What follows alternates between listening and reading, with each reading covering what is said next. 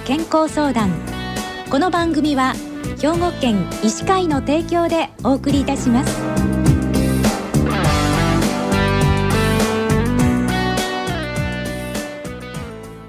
みんなの健康相談ご案内の広市加子です。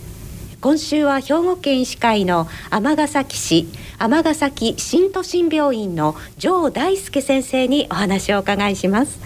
城先生おはようございます。おはようございます。今日はよろしくお願いいたします。よろしくお願いします。えー、今日城先生には脱水症についてお話をお伺いするんですけれどもこの脱水っていうのはどんな状態なんでしょうか？脱水とは体液が失われ必要な水分と電解質が不足している状態を言います。一般的には体重の3%以上の水分を失った状態とされることが多いです。例えば体重60キロの人であれば体重が2キロぐらい減った状態を言います。じゃあの脱水の場合どのような症状が出るんですか？脱水の症状は重症度によって異なります。脱水の重症度は体重減少が3%未満で軽症。10%以上で重症。その間が中等症となります。軽症の場合の症状は汗がたくさん出ており少しぼーっとして集中力が低下したような状態です。微熱や軽い下痢吐き気などを伴う場合もあります。中等症になると汗が少なくなり意識が朦朧としたり錯乱したりします。重症になりますとほぼ汗が出ておらずぐったりとしたり意識がなくなったりします。また重症になるほど呼吸が速くなる傾向もあります。重症となれば臓器障害や血圧の低下などを招き最悪の場合死に至ることもあります。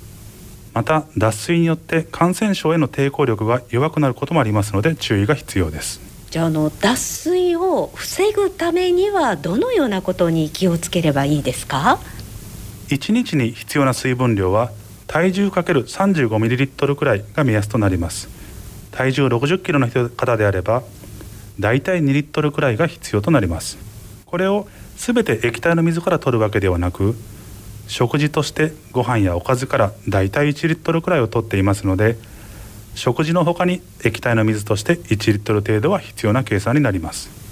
ダイエットなどで食事量を減らしている方や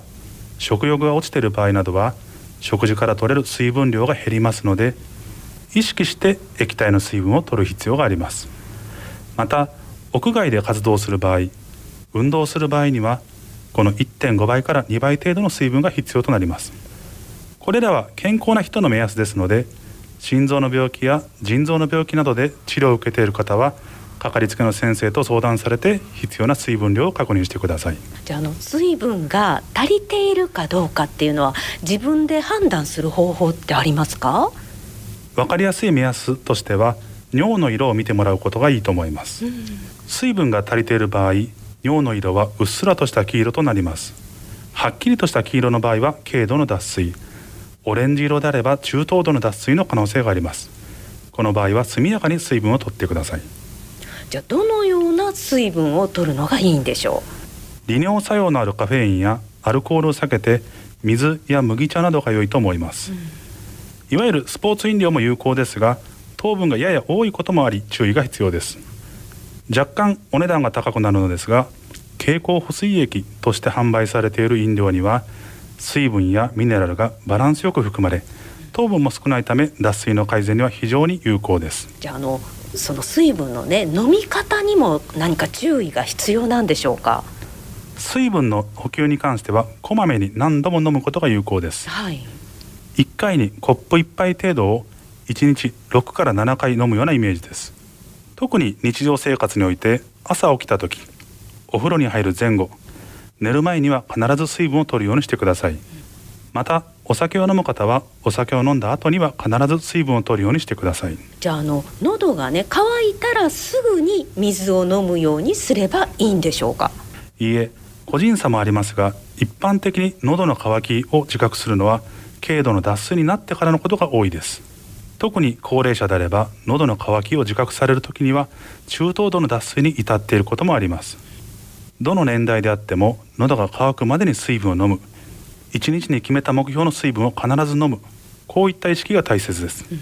高齢者の中には水分を取ることによる頻尿や尿失禁を心配して水分を取らなくなりその結果脱水で体調を崩す方も多くおられます。ご家族や周囲の方は水分を取るように何度も声をかけるようにしてください、喉が渇いたと思う前に水分を取ってしまうということですね。一日に決めた目標の水分を必ず飲むということなんですね。じゃあ他にこの水分の取り方のコツみたいなものありますか？私が患者さんたちによく勧めているのは自分専用の透明の水筒やペットボトルを準備してこれに1日に必要な水や麦茶を入れて目の届くところに置く、はい、そしてこれを必ず1日で飲むようにする方法です、うん、自分がどれくらい水分を飲んでいるのかまた飲んでいないのかを目で見てわかるようにする方法です同居されるご家族がいる場合は同居者がどれぐらいの水分をとっているのかを把握する方法にもなります。うんなるほど。じゃああの室内のね温度なんかもこう注意が必要なんでしょうか？脱水と熱中症というのは違う病気なんですけども、はい、熱中症と同じように室温が高い場合は脱水を引き起こす危険性が高まります。エアコンなどを使い室内の温度を適切に下げることも脱水予防の一つの方法です、うん、この脱水症っていうのはこう夏に多いイメージなんですけれども夏以外にこの脱水っていうのは起こりにくいものなんでしょうか？いいえ夏以外でも冬の乾燥した空気が体内の水分を奪ってしまい脱水になることがあります夏以外でも水分をしっかりとるようにしてください。なるほど。であの今回のテーマとは少し異なるんですけれども今新型コロナウイルスの感染症の患者さんが増えてきていますね。この暑さに伴う脱水とか熱中症の患者さんとの関連について簡単に教えてください。今私たちは過去に経験したことのない数の新型コロナウイルス感染症の患者さんに対応しています、はい、これに加えて暑さに伴う脱水熱中症などの患者さんが受診されることで医療体制は簡単に崩壊してしまいます。今までの習慣で水を飲む量の少ない方エアコンをつけていない高齢者の方もいらっしゃいますがその方々が救急車で運ばれることによって他の助かるはずだった命が失われることもあります。水をしっかり飲むこと部屋のエアコンをつけることは自分自身のためだけではなく人の命を救い社会を支えることにつながると考えていただきたいと思っております。はいわかりました。ありがとうございました。今週は兵庫県医師会の尼崎市尼崎新都心病院の城大輔先生に脱水症についてお伺いしました。今日はどうもありがとうございました。ありがとうございました